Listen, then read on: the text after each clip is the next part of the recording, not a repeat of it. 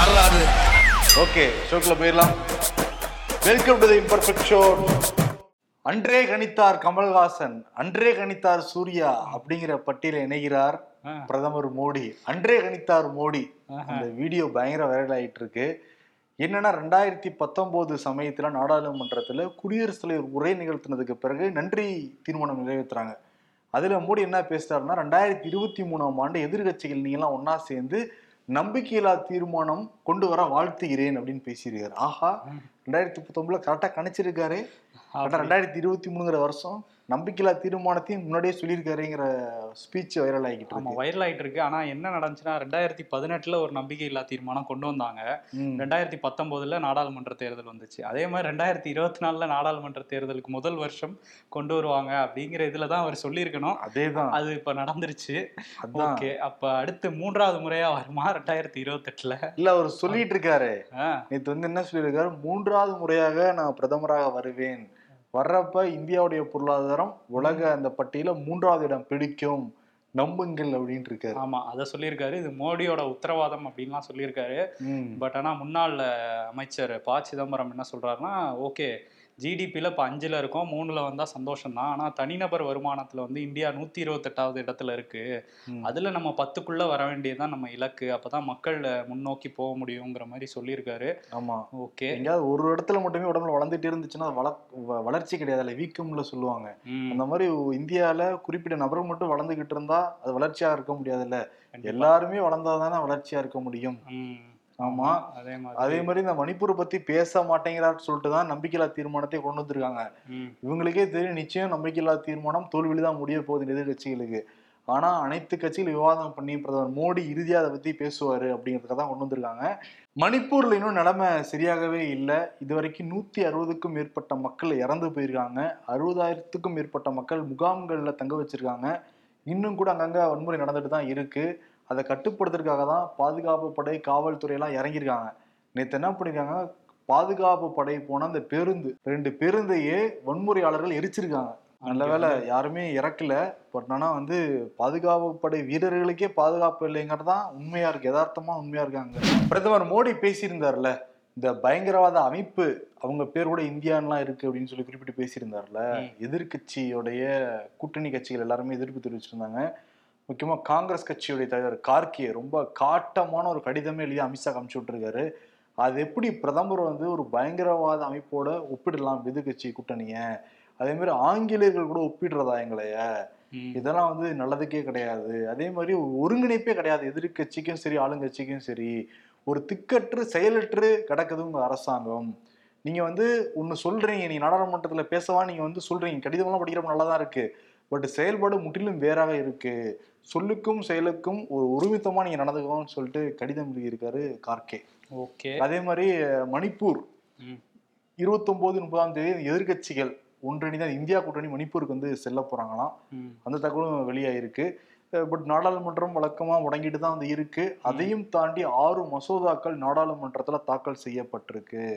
அதுல முக்கியமான மசோதா அப்படின்னு பாக்குறப்ப வன பாதுகாப்பு திருத்த மசோதா ரெண்டாயிரத்தி இருபத்தி மூணு. அந்த மசோதாவை நிறைவேற்றமே வந்து பண்ணியிருக்காங்க. அதை தாண்டி பிறப்பு மற்றும் இறப்புக்கான பதிவு சட்ட திருத்த மசோதா ரெண்டாயிரத்தி இருபத்தி மூணு. இது வந்து உள்துறை இணையமைச்சர் நித்யானந்த் ராய் வந்து கொண்டு வந்திருக்க அறிமுகப்படுத்தினாரு குரல் வாக்கெடுப்பு மூலமாக. இந்த சட்டம் வந்துச்சுன்னா பிறப்பு சான்றிதழை வச்சு இந்த கல்வி சேர்க்கை ஓட்டுநர் உரிமம் திருமண பதிவு ஆதார் சேவை எல்லாத்தையுமே வழங்கலாம் அப்படிங்கிறதுக்காக இந்த சட்டம் வந்து கொண்டு வர போறதா சொல்றாங்க. ஓகே. ஜம்மு அண்ட் காஷ்மீர் ஒட்டி நிறைய மசோதாக்கள் வந்து கொண்டு வந்திருந்தாங்க. ஜம்மு அண்ட் காஷ்மீர் இடஒதுக்கீடு திருத்த மசோதா ரெண்டாயிரத்தி இருபத்தி மூணு ஜம்மு அண்ட் காஷ்மீர் மறுசீரமைப்பு திருத்த மசோதா ரெண்டாயிரத்தி இருபத்தி மூணு இதெல்லாமே இருந்தது. ஒரு ஆறு மசோதாக்கள். ஓகே அப்ப ஜம்மு காஷ்மீர்ல கூடிய விரைவில் தேர்தல் நடத்த போறாங்க போல. ஆமா நிறைய சட்டங்கள் கொண்டு வராங்கல்ல அங்க ஆமா. சரி அதை தாண்டி என்னன்னா டிஆர் பாலு நாடாளுமன்ற திமுக தலைவர். அவர் சபாநாயகர் நோட்டீஸ் கொடுத்தாரு. பல வேலைகள் இருந்த விட அதெல்லாம் விட்டுட்டு முதல்ல இதை நீங்க விவாதமா நடத்தணும். ம், எதுக்காகன்னா தமிழ்நாடு ஆளுநர் மக்களால் தேர்ந்தெடுக்கப்பட்ட அரசாங்கத்துக்கு எதிராக தொடர்ந்து செயல்பட்டு இருக்காரு அவரை திரும்ப பெறணும். இது பத்தி உடனே விவாதிக்கணும்னு சொல்லிட்டு நோட்டீஸ் கொடுத்திருக்காரு. ஓ டிஆர் பாலு கொடுத்துருக்காரா? ஆனா ஸ்டாலின் வந்து வேற மாதிரில பேசிட்டு ஆமா இருக்காரு இருக்கு. இந்த செய்தி ஞாபகம் வச்சுக்கோங்க நீங்க. டிஆர் பாலு என்ன பண்ணிருக்காரு நாடாளுமன்றத்துல. பின்னாடி அந்த செய்தியோடைய இணைக்கப்பட்ட செய்தி பின்னாடி வந்துகிட்டு இருக்கு. ஆமா அதுக்கு. முன்னாடி நாடாளுமன்றத்தை முடிச்சிருவோம். நாடாளுமன்றத்துல இன்னொரு விஷயமும் நடந்திருக்குது. என்னன்னா வந்து சபாநாயகர் மாநிலங்களவையோட சபாநாயகர் ஜெக்தீப் தன்கர் இருக்கார்ல அவர். உங்களுக்கு கொடுக்கப்பட்ட கேள்விகளை கேளுங்க. அதுக்கான துணை கேள்வியை மட்டும் கேளுங்க. இந்த மணிப்பூரை பத்தி பேச வேணாங்கிற மாதிரி அந்த இடத்துல சொல்லியிருந்தாரு. அது தனியா விவாதிக்கலாம்னு. ஆனா அதையும் மீறி எல்லா எம்பிக்களுமே கேட்டாங்க. குறிப்பா ப சிதம்பரம் என்ன கேட்டார்னா இந்த மாதிரி நீங்க ஸோ மணிப்பூரை பத்தி எந்தெந்த கேள்வியெல்லாம் ஏற்றுக்கிட்டு இருக்கீங்க? நீங்க ஏற்றுக்கொள்ளப்பட்டது அதை பத்தி சொல்லுங்க அதை தாண்டி அதுக்கு என்ன பதில் சொல்ல போறீங்க எதையுமே பேச மாட்டேங்கிறீங்களே. அப்படிங்கிற மாதிரி நேரடியா ஜெகதீப் தன்கர் கிட்ட கேட்டாரு இதுக்கு வந்து பியூஷ் கோயல் கடுமையான எதிர்ப்பு தெரிவிச்சிருக்காரு.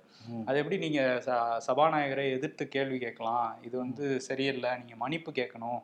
அப்படிங்கிற மாதிரி சொல்லியிருக்காரு பியூஷ் கோயல் ஜனநாயக ஆலயம். அதுல வந்து கேள்வி நீங்க கேட்கறது தான் இருக்கு அந்த நாடாளுமன்றமே. சொன்ன கேள்வி மட்டும் தான் கேட்கணும். எக்ஸ்ட்ராலாம் கேட்க கூடாதுன்றாங்க மணிப்பூர்னு பேசினாலே பேச விட மாட்டேன்றாங்க. அவையிலிருந்து நீக்கிறாங்க அவை குறிப்பிலிருந்து வந்து நீக்கிறாங்க அதே மாதிரிதான் ஸ்மிருதி இராணி ம். அவங்கள நோக்கி வந்து காங்கிரஸோடைய எம்பி அமி அப்படிங்கிறவர் வந்து சரி நீங்க பிஜேபியோடைய பெண் எம்பிக்கு ம். மணிப்பூர் நடந்ததை பத்தி என்ன நினை- நினைக்கிறீங்கிற மாதிரி ஒரு காட்டமான ஒரு கேள்வி கேட்டிருக்காரு. சரி. அதெல்லாம் அவை குறிப்பிலிருந்து தூக்கிட்டாங்க. ம். அவர் சொன்னதை நான் சொல்லல. அதுக்கு ஸ்மிருதி இராணி என்ன எதிர்த்து சொன்னாங்கன்னா முதல்ல நீங்க எதிர்க்கட்சிகள் ராஜஸ்தான் சத்தீஸ்கர் பீகார்ல நடந்த பெண்களுக்கு எதிராக நடக்கிற கொடுமையை பத்தி நீங்க பேச தயாரா இருக்கீங்களா? மணிப்பூர்ல கலவரம் நடக்குதுன்னா அதுக்கு முக்கியமான காரணமே ராகுல் காந்தி தான். அப்படின்ட்டு இருக்காங்களா? அப்படின்னு நாடாளுமன்றத்தில் பேசிருக்காங்க ராகுல் காந்தி என்ன பண்ணாரு அவர்? அங்க போனாரு? அதுக்கு பிறகுதான் இன்னும் பத்தி எரிஞ்சுக்கிட்டு இருக்காங்க. முதல்ல எதிர்க்கட்சிகள் நீங்க ஆட்சி செய்யற மாநிலங்களுக்கு பெண்களுக்கு எதிராக வன்முறை நடக்குதுல்ல ம். அதை பத்தி யாராவது வாய் திறக்கிறீங்களா நீங்க? அதை பத்தி பேசலாம். வாங்கன்னு அவங்க கூப்பிடுறாங்க. இல்ல அவங்க என்ன ஒரு இது பண்றாங்கன்னா இந்த மணிப்பூரை பத்தி பேச சொன்னாலே ராஜஸ்தான் மேற்கு வங்கம் அதுல யூபியை கூட விட்டுறாங்க. அங்கதான் பெண்களுக்கு எதிரான குற்றம் அதிகமா நடக்குது. ராஜஸ்தான் மேற்கு வங்கத்தை பத்தி பேசலாம் அப்படின்றாங்க. அங்க நடக்கிறதையும் நம்ம மணிப்பூர் நடக்கிறதையும் ஒரே தராசுல வைக்கவே முடியாது. ஏன்னா மிருகத்தனமான செயல்கள் வந்து மணிப்பூர்ல நடந்துட்டு இருக்குது. இங்க நடக்கிறதையும் கண்டிப்பா பேசணும். ஆனா இப்ப முதற்கட்டமா வந்து மணிப்பூரை தான் பேசணும். அது ஒரு வச்சு திசை திருப்புறாங்க. இன்னொரு பக்கம் வந்து எதிர்க்கட்சிகளால தான் அவை முடங்குதுங்கிற மாதிரியான ஒரு பிம்பத்தையும் கட்டமைக்கிறதா எதிர்க்கட்சிகளே சொல்றாங்க. ஏன்னா நாங்க பேசணும்னு தான் சொல்றோம். இவங்களே பிரதமர் மோடி பேச மாட்டாருன்னு சொன்னதுக்கு அப்புறம் தான் நாங்க அமளியில ஈடுபடுறோம் அப்படின்னு சொல்றாங்க. டிஎம்கே ஃபைல்ஸ் ம். எவ்வளவு கோலாகலமா இருந்தது. ஏப்ரல் பதினாலு. கமலாலயத்துல ப்ரெஸ் மீட்லாம் வச்சு சாரி ப்ரெஸ் மீட் வைக்கல. ஆனா ப்ரெஸ் எல்லாம் கூப்பிட்டு இருந்தாரு இதெல்லாம் நீங்க பாருங்க இந்த நான் கொடுக்குற பேப்பர் ப்ரெசன்டேஷனை பத்து நாள் கழிச்சு இதே இடத்துக்கு வாங்க. நான் பதில் சொல்றேன்னாரு. அந்த பத்து நாள் இன்னும் வரவே இல்லை அண்ணாமலைக்கு. ஆனா வந்து பார்ட் டூவை வெளியிட்டிருக்காரு. ஏன்னா எல்லாரும் கேள்வி கேட்பாங்கன்னு தெரிஞ்சோ என்னமோ பண்ணாருன்னு தெரியல. அவர் வந்து எதுக்கு போவோம் ட்விட்டர்லயே நம்ம அரசியல் நடத்துறோம்ல? ட்விட்டர்லயே நம்ம வெளியிடலாம்னு சொல்லிட்டு வெளியிட்டிருக்காரு. ஓகே. பதினாறு நிமிஷம் வீடியோ. நேற்று கவர்னர்கிட்ட போய் ஒரு ட்ரங்க் பெட்டிலாம் தூக்கிட்டு போயிருந்தாங்க. பாஜக ஆட்கள். ஆமா. ட்ரங்க் பெட்டியில ஒண்ணுமே இல்லையா. அது கீழே போட்டு ஒண்ணும் இல்லைங்கிற மாதிரி தான் அது ஒரு குறியீடா அது. இந்த அளவு கொள்ளையடி வச்சிருக்காங்க திமுக அரசாங்கம் அப்படின்னு. மொத்தம் ஐயாயிரத்தி அறநூறு கோடி ஊழல் பட்டியல்னு சொன்னார்ல. அதுல மூணு இதுதான் வெளியிட்டு இருக்காரு டக்குன்னு முடிஞ்சிருச்சு. என்னப்பா அது? ஐயாயிரம் ஐயாயிரத்தி அறநூறு கோடிக்கு மூணே பாயிண்ட்ல முடிச்சிட்டீங்க நீங்க அப்படிங்கிற மாதிரி தான் இருந்தது. முதல்ல தமிழ்நாடு போக்குவரத்து துறை அந்த துறையில வந்து ரெண்டாயிரம் கோடி ஊழல் நடைபெற்று இருக்கான் ரெண்டு நிறுவனங்கள் போலி நிறுவனங்களா கண்டுபிடிச்சிருக்காரு. ஓகே. அதே மாதிரி அடுத்த ஊழல் என்னன்னா மருந்து. தமிழ்நாடு மருந்து கழகம் வந்து பூச்சி மருந்து வாங்கினதுல அறுநூறு கோடி தமிழ்நாடு அரசுக்கு இழப்பு ஏற்பட்டிருக்கான் இன்னொரு ஊழல் தான் மூணாயிரம் கோடி ஊழல். ஆமா. அது என்ன சொல்றாருன்னா அந்த அரசு நிறுவனமான எல்நெட் வந்து ரெண்டாயிரத்தி ஆறு பதினொன்று திமுக பீரியட்ல இடிஎல் இன்ஃப்ராஸ்ட்ரக்சர்ஸ்னு ஒரு நிறுவனத்தை உருவாக்குனாங்க. அதுக்கப்புறம் அது தனியார் மயமாக்கப்பட்டிருக்கு. அது எப்படி தனியார் மயமாக்குனாங்கங்கிற கேள்விகளும் இருக்கு. அதுல வந்து கிட்டத்தட்ட மூவாயிரம் கோடி மோசடி நடந்திருக்கு. அந்த இருபத்தாறு ஏக்கர் நிலம் அதோட நிலம் வந்து கையகப்படுத்தி அது தனியார் கொடுத்துருக்காங்கங்கிற மாதிரி அதுலயும் சீரியஸான குற்றச்சாட்டுகள்லாம் வச்சிருக்காரு. ம். ஆஹ் ஆனா திமுகல இருந்து எப்படி இருக்கு ரியாக்ஷன்னா அண்ணாமலை வந்து ஒரு காலிப்பானை அப்படின்னு சொல்லிட்டு ஆர்எஸ் பாரதி சொல்லியிருக்காரு. ஏன்னா எம்டி வெசல்ஸ் மேக் மோர் நாய்ஸ்ன்னு சொல்லுவாங்க. வெறும் பானை மாதிரி சத்தம் மட்டும்தான் அவருக்கு அதிகமா இருக்கும். அவர் ஒருவேளை எங்க மேல குற்றச்சாட்டு எங்க ஆட்சியில ஏதாவது கண்டுபிடிச்சாருன்னா சட்டசபையில அவங்க எம்எல்ஏக்கள் பேசட்டும் அதுக்கு முதல்வர் பதிலளிப்பார் அப்படின்னு சொல்லியிருக்காரு. ம். நாங்க நினைச்சா கூட சொல்லலாம். இந்த மாதிரி ஆருத்ரால வந்து நிதி நிறுவன மோசடி ரெண்டாயிரத்தி ஐநூறு கோடி நடந்திருக்கு. இது அண்ணாமலையோட பினாமி தான். நாங்களும் ஒரு வீடியோ போடலாம். ஆனா ஆதாரத்தோட அதை நிரூபிக்க வேண்டியது எங்க கடமை. அதனால அப்படி பண்ண மாட்டோங்கிறதையும் அந்த பிரஸ் மீட்ல சொல்லியிருக்காரு ஆர் எஸ் பாரதி. ஓகே. நாளைக்கு வந்து நடைப்பயணத்தை ஸ்டார்ட் பண்றாரு ராமேஸ்வரத்துல அண்ணாமலை. அமித்ஷா வர்றதாக சொல்லப்படுது. வரட்டும். அதே மாதிரி எடப்பாடி பழனிசாமி ஓபிஎஸ் தினகரன் தேமுதிக கிட்டத்தட்ட எல்லா கட்சிகளும் திமுக தவிர மற்ற எல்லாத்துக்கும் அழைப்பு வந்து விடுத்திருக்காரு. எடப்பாடி பழனிசாமி நாளைக்கு போக மாட்டாராம் என்ன சொல்றாங்கன்னா இந்த ஆகஸ்ட் இருபதாம் தேதி ஒரு மாநாடு நடத்த போறல எடப்பாடி பழனிசாமி அதுக்கான ஆலோசனை கூட தான் நாளைக்கு வச்சிருக்காராம் அவரு. அதனால அதுல மும்முரமா இருக்கிறதுனால இதுல கலந்துக்க முடியாத சூழல் ஏற்ப- ஏற்பட்டிருக்கான். அதனால எடப்பாடி பழனிசாமி சார்பாக அவைத்தலைவர் தமிழ்மகன் உசேன் கே பி முனுசாமி திண்டுக்கல் சீனிவாசன் அனுப்பிச்சு விட்டுருக்காரு ம்ஹும். திண்டுக்கல் சீனிவாசன் அனுப்பிச்சு விடுறத நினைச்சா ஏதோ தக்லைஃப் பண்றதுக்கு அனுப்பிச்சு விட்டுருவாரு எனக்கு எடப்பாடி பழனிசாமி மேடையில போயிட்டு ராகுல் காந்தி பிரதமர் ஆக வேண்டும் அப்படின்னு சொல்லிட போறாரு அதுக்கு தான் அனுப்பிச்சிருக்காரா என்னமோ தெரியல நாளைக்கு நடக்கும் அந்த கச்சேரி. ஆனா என்னன்னா. நடைப்பயணம்ங்கிறாங்க ஆனா ஒரு சொகுசு பேருந்துலாம் வந்து ரெடி பண்ணி வச்சிருக்காங்க. எதுக்கு சொகுசு பேருந்து நடைப்பயணத்துக்கு? நடந்துட்டு கொஞ்ச நேரம் கழிச்சு அங்க ஏறி ரெஸ்ட் எடுத்துக்குவாரா இருக்கும். ம் ம் ரெஸ்ட் எடுத்துப்பாரு ஆனா என்னன்னா அந்த பேருந்துகள்லயும் பிரச்சனை தான் அது. ஃபுல்லா காவி சாயம் பூசிடுறாங்க பேருந்து ஓகே அவங்க பேருந்து அவங்க பூசட்டும். ஆனா திருவள்ளூருக்கு திரும்பவும் காவி சாயம் பூசிருக்காங்கப்பா. இந்த மாதிரி என்ன பண்ணிருக்காங்க? திருவள்ளூரை ஃபிளிப் பண்ணிருக்காங்க. ஓ. அவரோட இடது கையில இருக்கிறது வலது கைக்கு வந்திருக்கு வலது கையில இருக்கிறது இடது கைக்கு வந்திருக்கு. ஏதாவது தெரிஞ்சுதான் நீங்க பண்றீங்களா? டோட்டலா மாத்திட்டாங்க. முதலுக்கே மோசம் வர மாதிரி பண்றாங்க. ஏன்னா இப்பதான் பிரான்ஸ் போனப்ப பிரதமர் மோடி திருக்குறள் அங்க பேசிக்கிட்டு இருந்தாரு. தமிழ்ல அது உலகத்திலே பழமையான மொழி தமிழ் மொழி. அதை நான் கத்துக்காம இருக்கிறது வருத்தப்படுறேன். திருக்குறள் இருக்கு தெரியுமான்னு சொல்லி திருக்குறள் எல்லாம் பேசுறாரு அவரு. பட் இவங்க திருவள்ளுவரை பொம்மையா நினைச்சு விளையாடிக்கிட்டு இருக்காங்க. இது வந்து திருவள்ளுவர் எல்லாருக்குமே தமிழ்நாட்டுல பிடிக்கும். இதெல்லாம் மக்கள் பாதுதான் இருக்காங்க. ஆமா. முகம் சுலுக்கி வைக்கிற மாதிரி தான் இருக்கு இவங்களுடைய ஆமா செயல்பாடு அதே மாதிரி இது நாடாளுமன்ற தேர்தலை ஒட்டி தானே நடைபயணம் போறாரு. இங்க இருக்கிற தேசிய ஜனநாயக கூட்டணியோட எம்பிக்களை வந்து ஆகஸ்ட் ரெண்டாம் தேதி மீட் பண்றாராம் பிரதமர் மோடி. ஏன்னா இந்த மாச கடைசியில இருந்து ஆகஸ்ட் பத்தாம் தேதி வரையும் மா நாடு முழுவதும் உள்ள தேசிய ஜனநாயக கூட்டணியோட எம்பிக்களை சந்திச்சு பேச போறதா சொல்றாங்க பிரதமர் மோடி. அதுல தான் இதுவும் பேச போறாராம். அப்ப இங்க இருக்கிறதுல யாரு? இவர் ரவீந்திரநாத்தை கூப்பிட்டு பேசுவாங்க. ஏப்பா பாரு இப்ப ஆகஸ்ட் பதினொன்னு பன்னெண்டு வரைக்கும் நாடாளுமன்றம் நடக்கும்னு வேற சொல்றாங்க. ம். நாடாளுமன்றத்துக்கு போக மாட்டேங்கிறாரு விவாதிக்க மாட்டேங்கிறாரு. ஆனா என்டிஏ கூட்டணியில் இருக்கிற எம்பிகளை சந்திச்சு பேசுறாரு. இப்படிலாம் பண்ணாருனாலே நியாயமா இருக்கு? வாக் வாக்கு அரசியல் தான் முக்கியமோங்கிற கேள்வி வருது இல்ல இப்படி எல்லாம் பண்ணும்போது. ஆமா அப்புறம் எதுக்கு இருபதாயிரம் கோடியில நீங்க வந்து பூஜை பண்ணியும் புனஸ்காரம் பண்ணி அது நாடாளுமன்றத்துல விழுந்தெல்லாம் கும்பிட்டீங்க நீங்க. ஒரு நாடாளுமன்றத்துக்கு மரியாதை கொடுக்கணும் என்ன அர்த்தம்? போய் அங்க போய் பேசணும். ஆனா கூட்டணியில இருக்க எம்பிகள்கிட்ட தான் பேசுவேன்னா என்ன அர்த்தம்? ஏன்னா டெல்லியில இருக்காங்கல்ல அதனால கூப்பிட்டு பேசுறாரு போல தெரியுது. சரி அன்புமணி கிட்ட பேசுவாரா? ஏன் அன்புமணி போன டைம் போகவே இல்லை. இப்ப இந்த நடைபயணத்துக்கும் பாமக சார்பா யாரும் போக மாட்டாங்களாம் ஓஹோ. ஏன்னா ரெண்டாயிரத்தி இருபத்தி நாலு தேர்தல்ல. ஆட்சி அமைப்புன்னு சொல்லிட்டு இருக்காங்க பாமக. இருபத்தி நாலு எங்க மத்தியிலையா? இருபத்தி ஆறுல ஆறுலையா? Okay okay. பொன்முடிக்கு நேரமே சரியில்லை போல. அவர் சும்மா இருந்தாலும் கூட இருக்கவங்க சும்மா இருக்க மாட்டேங்கிறாங்க. அவர் வாயு சும்மா இருக்க மாட்டேங்குதா? அதேதான். இந்த கலைஞர் மகளிர் உரிமை தொகை அந்த ஆயிரம் ரூபாய் சிறப்பு முகாம்கள் தமிழ்நாடு முழுக்க நடந்துகிட்டு இருக்கு.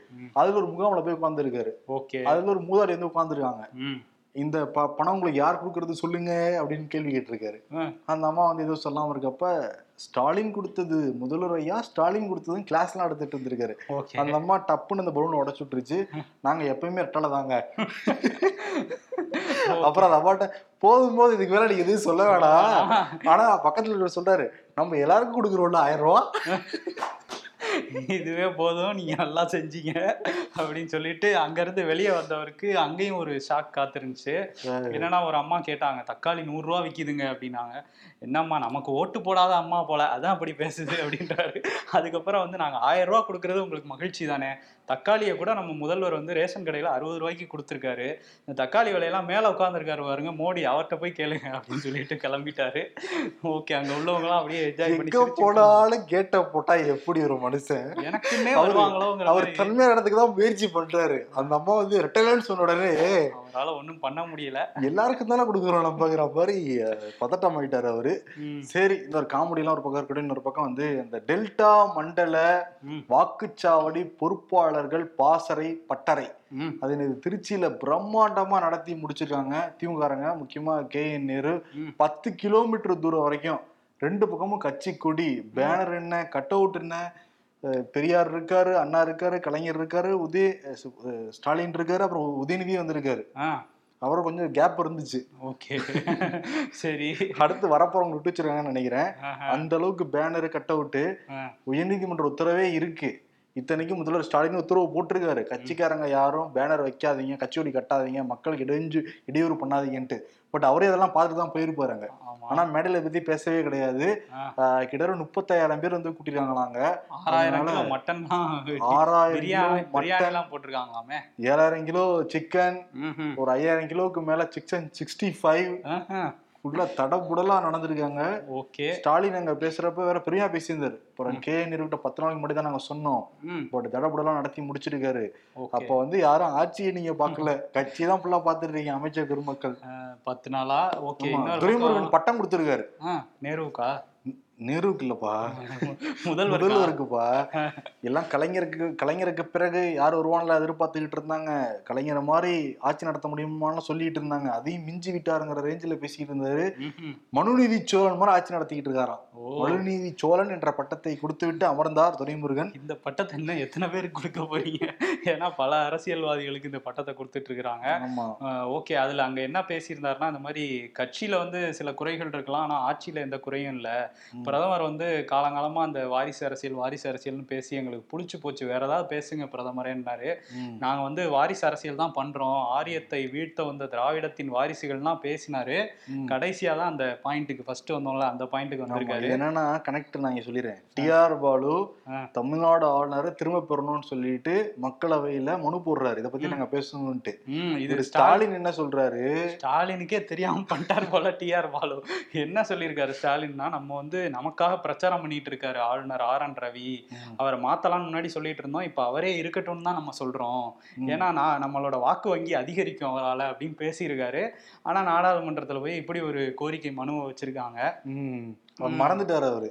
ஏன்னா நாடாளுமன்றம் போறதுக்கு முன்னாடி இங்க வந்து திமுக எம்பிகள் காய்ச்சி முச்சுன்னு கத்திட்டு தான் போனாங்க. கவர்னரை பாருங்க நாங்க என்ன பண்றோம் பாருங்க சும்மா விட மாட்டோம் திரும்ப பெற வரைக்கும் எங்களுடைய குரல் நாடாளுமன்றத்துல ஒழித்து கொண்டே இருக்கும் அப்படின்லாம் நெஞ்ச நிமித்தி பேசிட்டு போனாங்க. அது மறந்துட்டாரு போல இருக்கு சிஎம் மறந்துட்டாரா? எம்பிகள் சொல்லாம போயிட்டாங்களா? ஸ்டாலின் சொல்லிட்டு தான்ப்பா போனாங்க. சொல்லிட்டு தான் போனாங்க. பட் ஆனா இப்படி மாத்தி அவரே பல. விஷயங்கள் மறந்துறாரு ஏன்னா கட்சிக்கு கட்சிக்காரன் கொடி கட்டாதீங்கன்னாரு. அவரை பார்த்துட்டு தான் போனார் அதை.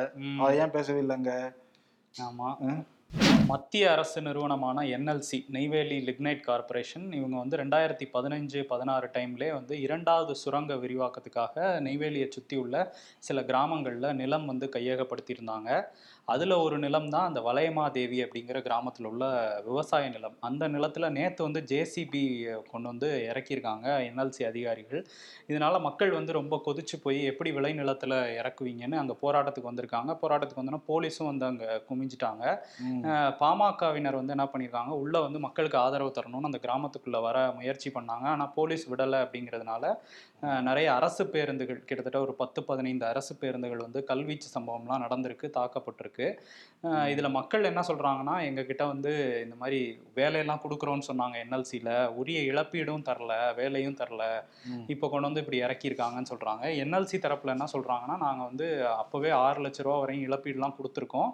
இப்பயுமே பாதிக்காத வகையில தான் நாங்க வந்து கால்வாய் தோண்ட போறோம். ஏன்னா சுரங்கத்துக்குள்ள நிறைய நீர் வர ஆரம்பிச்சிருச்சு. அதை தடுக்கிறதுக்கு தான் இங்க கால்வாய் தோன்றோம்னு அவங்க ஒரு விளக்கம் சொல்லிட்டு இருக்காங்க இதுக்கிடையில அண்ணாமலை என்ன பண்ணாருன்னா தமிழக அரசை வன்மையாக கண்டிக்கிறேன் அப்படின்னு சொல்லி சொல்லிட்டு இருந்தாரு திமுகல இருந்து என்ன சொன்னாங்கன்னா இது மத்திய அரசோட நிறுவனம் தானே என்எல்சி. எங்களையும் வந்து நீங்க கண்டிக்கணும்னு. கண்டிச்சிட்டோம்னோம்னா வந்து திமுக அரசு மேல தான் மக்கள் நினைச்சுப்பாங்கல்ல? அதான் அதனால வந்து அவர் அப்படி பேசிக்கிட்டு இருந்தாரு. அப்புறம் வந்து என்எல்சி தலைவரோடய நான் பேசியிருக்கேன். இதெல்லாம் தப்புன்னு சொல்லிட்டு அவர்கிட்ட சில வேண்டுகோள்லாம் வச்சிருக்கேங்கிற மாதிரியும் சொல்லியிருந்தாரு. ஆனா வந்து தமிழ்நாடு அரசை கண்டிக்கிறேன்னாரு. ஆனா அண்ணன் வந்து சீமான் இருக்காருல்ல அவர் இன்னொரு விஷயத்துல தமிழ்நாடு அரசை கண்டிச்சிருக்காரு. அவர் என்ன சொல்றாருன்னா ஓகே இது மத்திய அரசு நிறுவனம் தான்.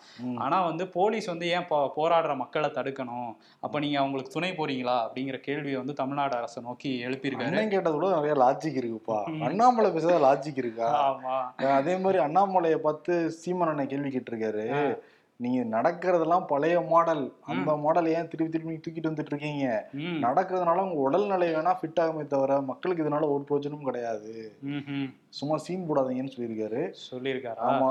அதே. மாதிரி சில நல்ல விஷயங்கள் தமிழ்நாட்டுல வந்து நடந்துகிட்டு இருக்கு. ஏன்னா வேலூர்ல கடந்த சில மாதங்களாக ஒரு சிறுமி ஒரு கிராமத்துல அந்த மலை கிராமத்துல வாழ்ற ஒரு சிறுமி பாம்பு கடிச்சு உடனே தூக்கிட்டு வர முடியாத சூழல் ஒரு சாலை வசதி கூட இல்லாத சூழல்ல டோலி கட் டோலி கட்டிட்டு தான் எடுத்து- எடுத்துட்டு வந்துட்டு இருந்தாங்க. அந்த பெண் வந்து இறந்து போனாங்க. அதே மாதிரி இன்னொருத்தரும் வந்து பாம்பு கடிச்சு இறந்து போனாரு டோலி கட்டிட்டு வர வழியிலேயே. இப்போ என்னன்னா பக்கத்து கிராமம் கிட்டத்தட்ட நூறு ஆண்டுகளாக கோரிக்கை வச்சுட்டே இருந்தாங்க.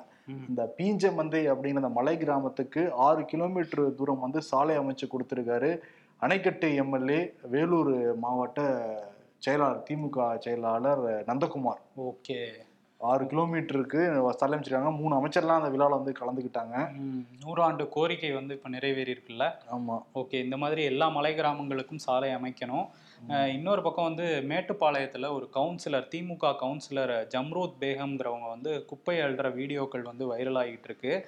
இவங்களோட கணவர் முகமது யூனிஸ்ங்கிறவர் வந்து திமுகவோட நகர செயலாளர். இவங்க மனைவி வந்து அந்த க- வார்டு கவுன்சிலராக இருக்காங்க. இவங்க வார்டில் வந்து ஒரு ஐந்து நாட்களாக தூய்மை பணியாளர்களே வரலையாம் அதுக்கு என்ன காரணம் சொல்கிறாங்கன்னா இவங்க நிறைய கோரிக்கைகள் நகராட்சி நிர்வாகத்திட்ட வச்சாங்க. அதனால புறக்கணிச்சிட்டாங்க போலங்கிற பேச்சு வந்து அந்த ஏரியாவில் இருக்குது அந்த மக்கள்லாம் நீங்கள் தானே கவுன்சிலர் ஏன் குப்பை எடுக்கலன்னு வந்து அவங்க வீட்டு முன்னாடி சத்தம் போட்டதுனால இப்போ அவங்க ஜம்ரூத் பேகம் வந்து அவங்க மகன்களை கூப்பிட்டுட்டு அந்த குப்பை வண்டியில வந்து அந்த குப்பைகளை அவங்களே அகற்றுற காட்சி வந்து வந்திருக்கு. பரவாயில்லையேப்பா. ஒரு கவுன்சிலர் மக்களுடைய கோரிக்கை செவி சாய்க்கிறாங்களே. அவங்களே அந்த குப்பை வண்டிலாம் ஓட்டிட்டு போறாங்களே. இந்த மாதிரி. எல்லாருமே பண்ணாங்கன்னா அதுதான் உண்மையான மக்கள் சேவையா இருக்க முடியும். கண்டிப்பா.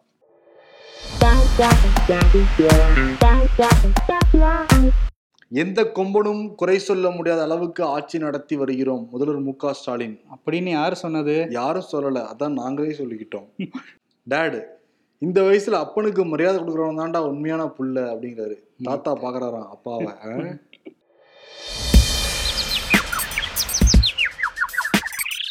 நாங்கள் யாருக்கும் அடிமை இல்லை. அதிமுக பொதுச் செயலாளர் எடப்பாடி பழனிசாமி அதை உங்க ஓனரை சொல்ல சொல்லுங்க. மூன்று மாதங்களுக்கும் மேலாக மணிப்பூர் மாநிலத்தில் நீடித்து வரும் வன்முறைக்கு காரணம் திமுக தான் என்று இன்னமும் அண்ணாமலை அறிக்கை விடாமல் இருப்பது உண்மையிலேயே. அதிர்ச்சி அளிக்கிறது. என்எல்சியில் எழுதினார் பாத்தீங்களா? எப்படி லேக்கா ம். அரசியல்ல இதெல்லாம் சாதாரணமாப்பா. விருது யாருக்குன்னா முதல்வர் மு க ஸ்டாலினுக்கு. ரெண்டு நடந்திருக்கு. ஒன்று அதே தினத்துல டிஆர் பாலு நாங்க வந்து ஆளுநரை திரும்ப பெறணும்னு சொல்லிட்டு நாங்க பேசணும் நாடாளுமன்றத்துல. அதை பத்தி அனுமதி கொடுக்கணும்னு கோரிக்கை வைக்கிறாரு. அதே தினத்துல முதல்வர் மு ஸ்டாலின் என்ன சொல்றாரு? நாங்க ஆளுநர் மாத்தணும்னா சொல்லவே இல்லையே.